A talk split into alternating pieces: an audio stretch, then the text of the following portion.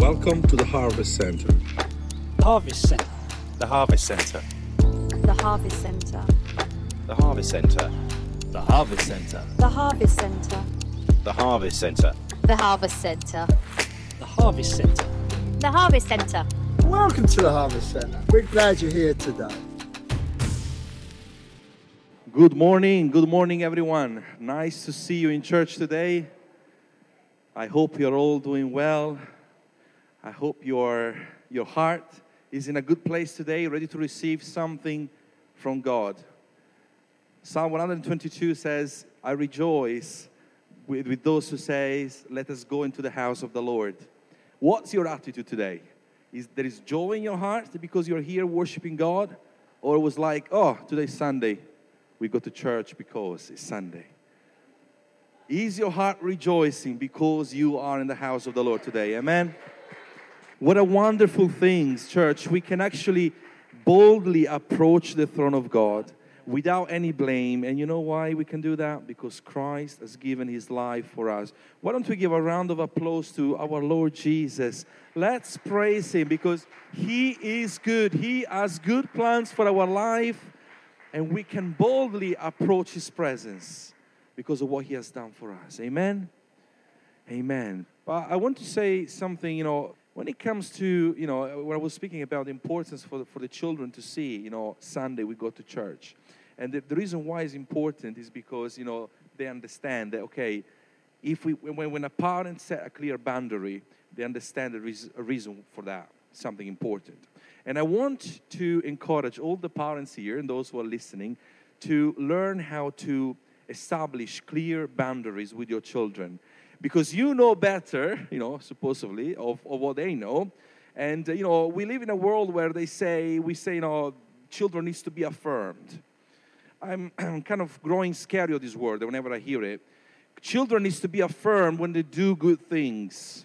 And when there are things that are worthy to be praised, we need to be affirmed. But they need as well to see clear boundaries when they need to, maybe something they cannot grasp completely, but they will understand the boundaries. I couldn't understand why my parents every Sunday was church day. I couldn't understand why. It was like, okay, there must be something important about going to church. And the boundary that I set, in our family, that was actually what brought me to consider the greatness of God. So do not be afraid, to establish boundaries. The children will do what they see. So if you want your boys to grow up and to become one day a man who will love and, a woman that will get together and get married, and then you got to love your wife.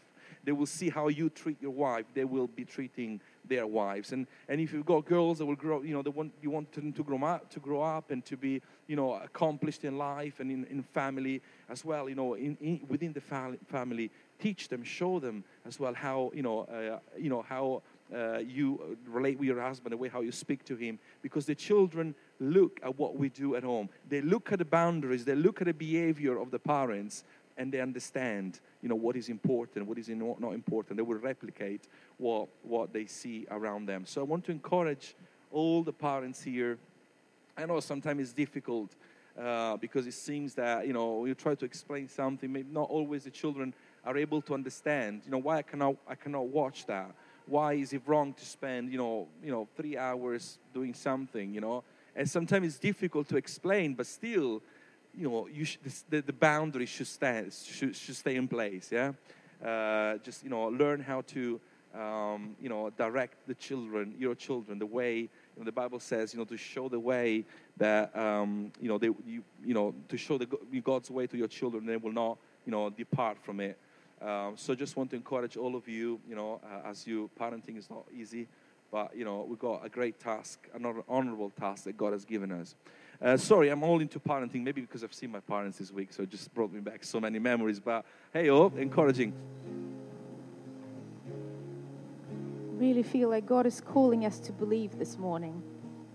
I don't know what you're facing, but God is calling us to believe. I'm reminded of the story in the Bible of the 12 spies. And you might not know the story, but when the people of Israel, when they left the slavery, for a little while they walked through the desert, and then God brought them to the border of the promised land. And Don't know if you've ever asked yourself this question: why did God ask Moses to send out the 12 spies? Why did he ask him to send them out? Because there are so many situations in the Bible where God wanted people to just trust blindly, you know? Like, you know, this is where you've got to go. And, you know, just believe me and I'll take you there and I'll bring you through and miracles happen. But in this case, God did not ask them to believe blindly. Now, I find that really interesting. He said, bring me 12 leaders of Israel. You know, 12 leaders of Israel, right? People who have experience, people who have experience in faith, who have walked with God, who have been, you know, who have ticked certain boxes to become a leader and to lead people. And those 12 people, their job was to go, to cross the border and to go and to explore the promised land and to bring back a report. And 12 of them go in, explore, and they see that the land is good, right? And the message here is that what God wants to give us is good. The promised land is good. And they come back, and only 2 of them say, let's do it. Because they see, they don't just see the good bits, they also see there are giants in the land. And there are fortified and strong cities in the land. And, you know, I don't know if you've ever asked yourself a question, why did God want them to go and see this reality? Because sometimes faith is not just about believing in a blind way and trusting God that he will bring us through. Sometimes in our walk with God, he wants us to believe beyond the problem. And he wants us to see the promise. Now, if you think about your own life, there is a promised land for your own life. There's a promised land for my life. And there is a promised land for your life. And what is the promised land? The promise of God for your life is that you're going to have a fruitful life and a satisfactory life, right? That's not to be mistaken. Sometimes we misinterpret it. And we think the promised land is about prosperity and an easy life. That's not what it is. The promised land, your promised land for your life, is a fruitful land and a satisfactory life, right? And yet God allows those 12 leaders to see the giants and to see the problems and to see the difficulties, because he wants their faith to go up a level. And he wants them to believe beyond the problem. And I just feel like God is calling us today to believe beyond the problem. You know, when the problem is right in your face, like this, that's all you see is the problem. You can't see beyond. But today, God is calling us to see beyond what's right in our face. He wants us to believe for the promise. Good to see you all. Are you ready for the Word of God today? Some of you are, some of you aren't sure. But we're gonna have a good time. I was going to thank Hannah for the word, but she's not here. It's a great word. You know, the spies went out and they all saw the giants. So they all had this very natural reaction. But only 2 of them changed how they felt afterwards. And that's what my sermon's about. It's called It's Only Natural. It's only natural. You know, when things come, we respond in a very human way, because that's what we are. Before we go on, let's pray. God, we just thank you that you made us how we are, and you don't expect us to live as robots, Lord, but as human flesh and blood. But we need to get your view on things, Lord. So I just pray today for this word, Lord, that it would help someone today just to be able to change the way they're natural into their supernatural. Amen. So it's a week after Easter. I thought I'd get one more. Oh, she's back. Thank you for your word. I thought I'd get squeeze one more sermon out of some Easter stuff, just after the resurrection stuff. So turn with me to Mark 16, starting at verse 1. Now when the Sabbath was past, Mary Magdalene, Mary the mother of James, and Salome bought spices that they might come and anoint him. Very early in the morning on the first day of the week, they came to the tomb, and the sun had risen. And they said to themselves, "Who will roll away the stone for the door of the tomb for us?" But when they looked up, they saw that the stone had been rolled away, and for it was large. And entering the tomb, they saw a young man clothed in white robes, sitting on the right side, and they were alarmed. Now I've got to adjust to the big writing. So it was their custom and tradition to go when somebody had been buried and take all these spices, so they'd obviously been preparing them all, and they were expecting to find... I mean, they were more worried about somebody rolling the stone away than they were about anything else. They were very much in the natural. And they were expecting to find a decaying body, smelling, stinking, after 3 days. But they didn't.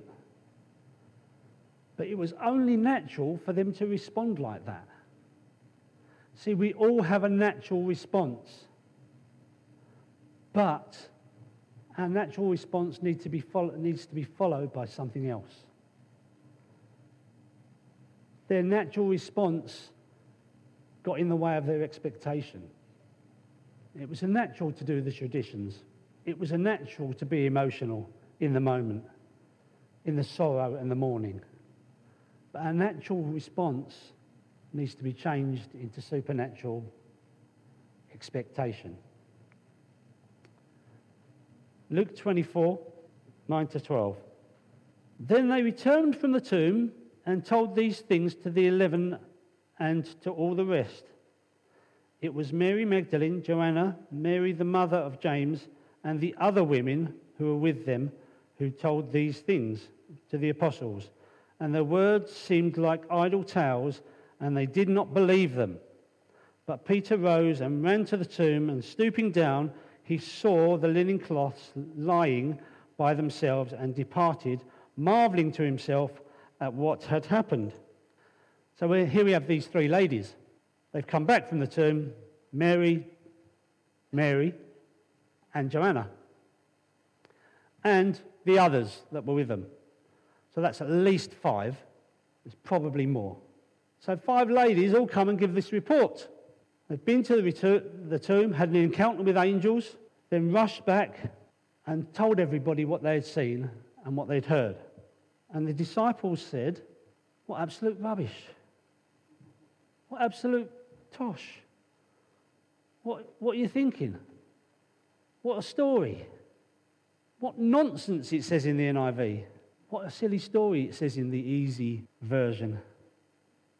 They didn't believe a word of it, even though Jesus had told them in the Gospels on several occasions that the Son of Man must die, and in 3 days he will rise. See, it's only natural for them to think that way. It's their natural reaction when things don't make sense. Their intellect couldn't get round what had happened. Our intellect will keep us from receiving the things of God. It will stop our initial step of faith. Our human reaction to the unbelievable is not to believe. It's our natural reaction. It's only natural to be like that. John 20, 19 and 20. You're skipping around a few scriptures, but you're all right with that, aren't you? Then the same day, at evening, being the first day of the week, when the doors were shut, that should be an NIV up there, it will say locked in the NIV, and the disciples were assembled for fear of the Jews, Jesus came and stood in the midst of them. Peace be with you, he said. And when he had said this, he showed them his hands and his side. Then the disciples were glad when they saw Jesus. So, disciples, they've been with Jesus for 3 years. They've had fantastic teaching. They've seen numerous marvelous miracles. They had a testimony of these ladies who had come back and shared, and John and another disciple had actually been to the tomb and seen that it was empty and marveled at what was going on. I'd be absolutely buzzing and excited, wouldn't you? And where were these 11? They were in a room with the door locked because they were fearful. They were fearful in that situation. They were afraid. Again, it's only natural when we're in situations like that to be fearful. It's a natural occurrence. It's our normal response to threat. If I was to come up and threaten Sam, Anna would jump in front and speak to me in German, and I'd run away. But it's our natural response, isn't it? If we let it, fear will keep us locked in, like the disciples, and unable to move. It's said that we have two responses to fear: flight, which is running away, or fight. If you face it, it may beat you down, and if you run from it, you'll always be fearful. When I was at school, it was a snowy day, and I'd picked up this snowball, and the snow was getting a little bit hard, and I just launched it up into the air as high as I could.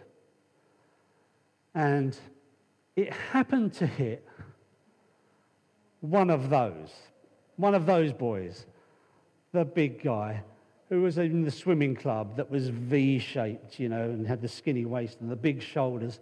As he was running, it came down and he went. It's quite a good sound effect, right? Hit him right in the head. And he came after me. And I ran.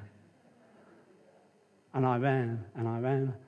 And being small and nippy, I managed to get away from him. But after school, I knew what was going to happen. The crowd gathered, fight, fight, fight, fight, fight, fight. And I couldn't run anymore. So I knew if I fought back, I'd probably get more of a beating than if I'd have just ran. So I did this. I stood in front of him, fist clenched, he hit me twice and knocked me down. Then I got up, looked him in the eye, and walked away.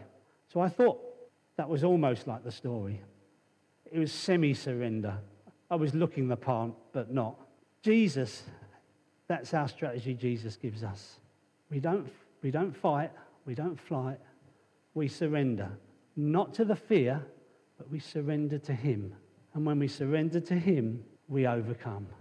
John 20:24, just down the bottom of that page if you're using your Bible. Now Thomas, called the twin, one of the 12, was not with them when Jesus came. The other disciples therefore said to him, "We have seen the Lord."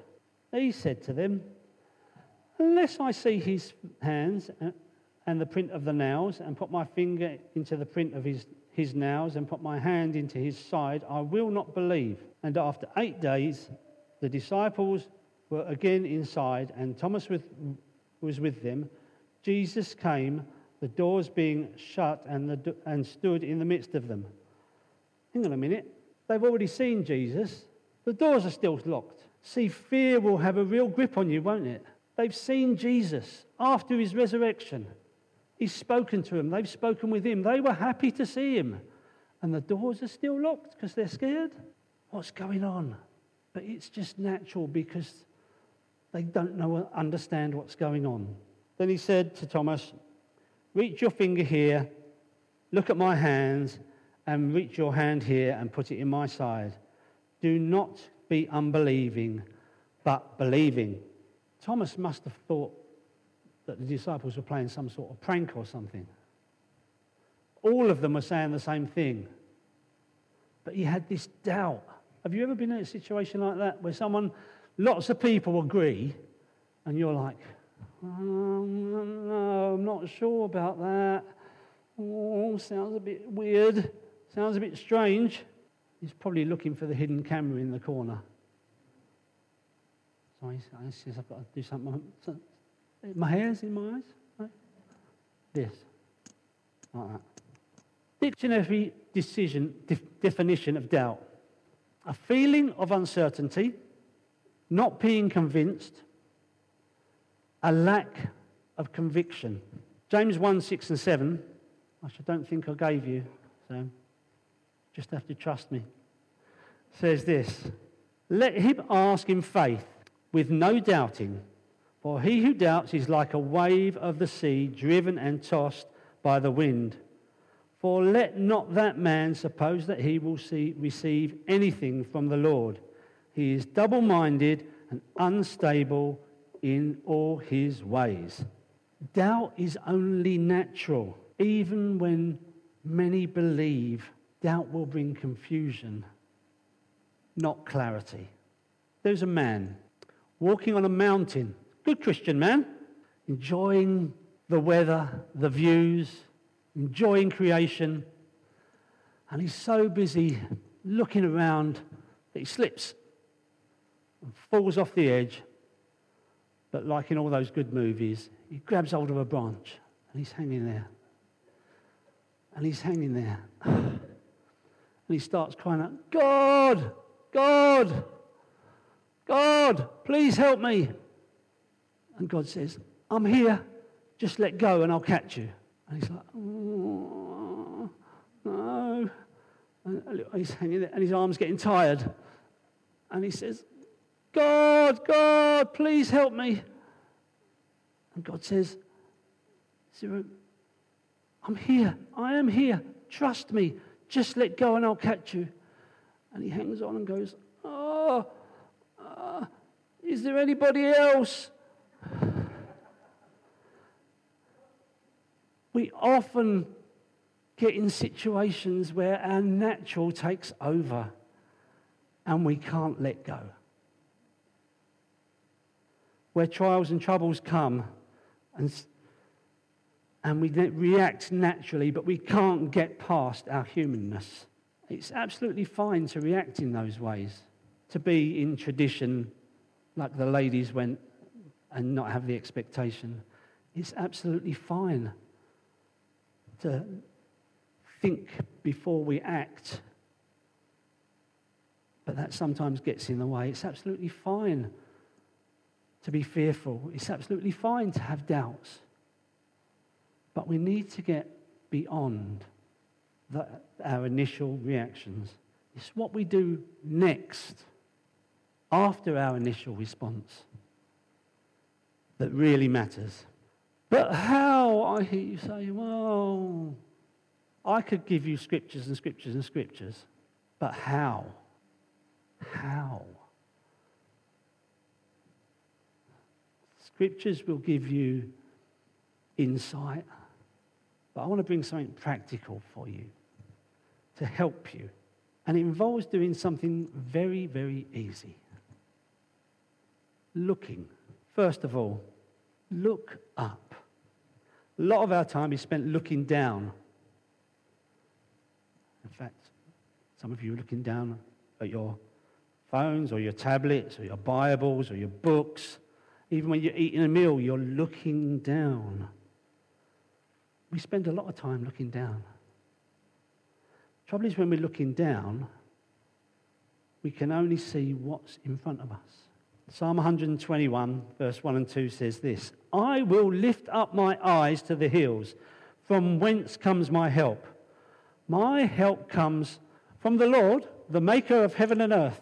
From the Lord, the maker of heaven and earth. You see, when you look up, what happens? You look up, you see the creation around you, and you start going, wow. You see the creation, and then you see the Creator. You see your source. You see, when you look up, your breathing changes because you're not like this. So your posture changes. Your countenance then changes because you're thinking, oh, that's better. I can see my source. I know what's going on. Your focus changes from what's in front of you to him. So firstly, look up. So right now, if you are in a situation, if you're feeling anxiety or anything, look up. Look up and see God. Next one. You can only do this if you've looked up, because that gets your initial focus off of what? All these other ones, you can only do them after you've looked up, because you've got to get your focus off of what's going on and onto God. Look in. Look at your heart. Psalm 139, 24, 23 and 24. Search me, O God, and know my heart. Try me and know my anxieties, and see if there be any wicked way in me, and lead me to the way everlasting. See, God's not only in creation, and up, he's everywhere, and he's in here. So when you look in at your heart, you can look into the Holy Spirit. Ask him to search you. Ask him to reveal sin in your life. Ask him to reveal things that you don't know about that's making you anxious. Look in. Often we get ourselves in places that we're not supposed to be, where we're fearful and scared because we're just not in the right place ourselves, because there's sin. And we end up moving away from God. Look in. Examine ourselves through the eyes of the Holy Spirit so that we can see our sin. And after that, look back. Look back to the cross. Look back to the cross of Jesus. John 1:29, behold the Lamb of God who takes away the sin of the world. When we have found sin in our lives, we need to be clean. We should look back to the cross where we can be cleaned and freed. So far, we've looked up, we've looked in, we've looked back at God's saving and cleansing provision of Jesus. And if you're still like Thomas, if you're still doubting, then look around. Look around for those that have been struggling and have come through. Revelation 12:11 says, they overcame by the blood of the Lamb and the word of their testimony, and they loved not their lives even unto the death. Look for people who have a testimony that can encourage you to believe. You know, God will put people there. He knows what you're going through. He's not going to leave you on your own. Look for people that have a testimony that can encourage you to believe, a testimony to help you through. And if you don't think you're going through anything, then look for someone that you can testify to. It's why we gather together as well, not just for God, not just to be a family, not just to worship, but because we have something to give to somebody else when we come. So, tradition will keep you in the past and stop your expectation. Your intellect will stop your next step and will stop you from knowing the mind of Christ. Fear will keep you locked in and debilitated. And doubt will confuse you and keep you confused. But when we look in, look up, look in, look back, and look around, then we can look forward to our destiny and our calling and everything that God has for us. So, let's stand. If you can stand, stand. If you can't, look up. I want us all to look up and see our God and see our Maker. And then when you've done that, just take some time to look in. Because I want you to leave here changed. I want you to leave here different. And when you've done that, look back at the cross. Look back at the cross. And when we've finished here, if you're still doubting, look for someone. Share it with someone. Share it with Sam if you're struggling. Share it with me or somebody else. Share it with someone. Don't walk out with it. And then we can bring a testimony to release. And finally, right now, if you don't know where you're going, if you don't know what your destiny is, if you don't know that there's a heaven to have and a hell to run away from, if you don't know that you can focus on your destiny and your calling, again, make it known to someone. If you want to receive Jesus as your Saviour, come speak to us. We'll help you on your first steps. Let's pray. Father God, we just thank you, Lord, that you make us flesh and blood. And so often we get our reactions wrong. And so often our reactions are very human, and that's what we should be, Lord. But Father, help us to take our eyes off of the natural after and switch it to the supernatural, Lord Jesus. Because when the supernatural is here, when we can see what God can do, when we can see what you can do, Lord, then things change. Then faith arises. Then hope comes.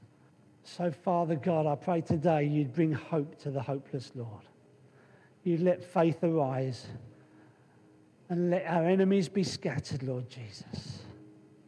And let you be glorified in Jesus' name. Amen.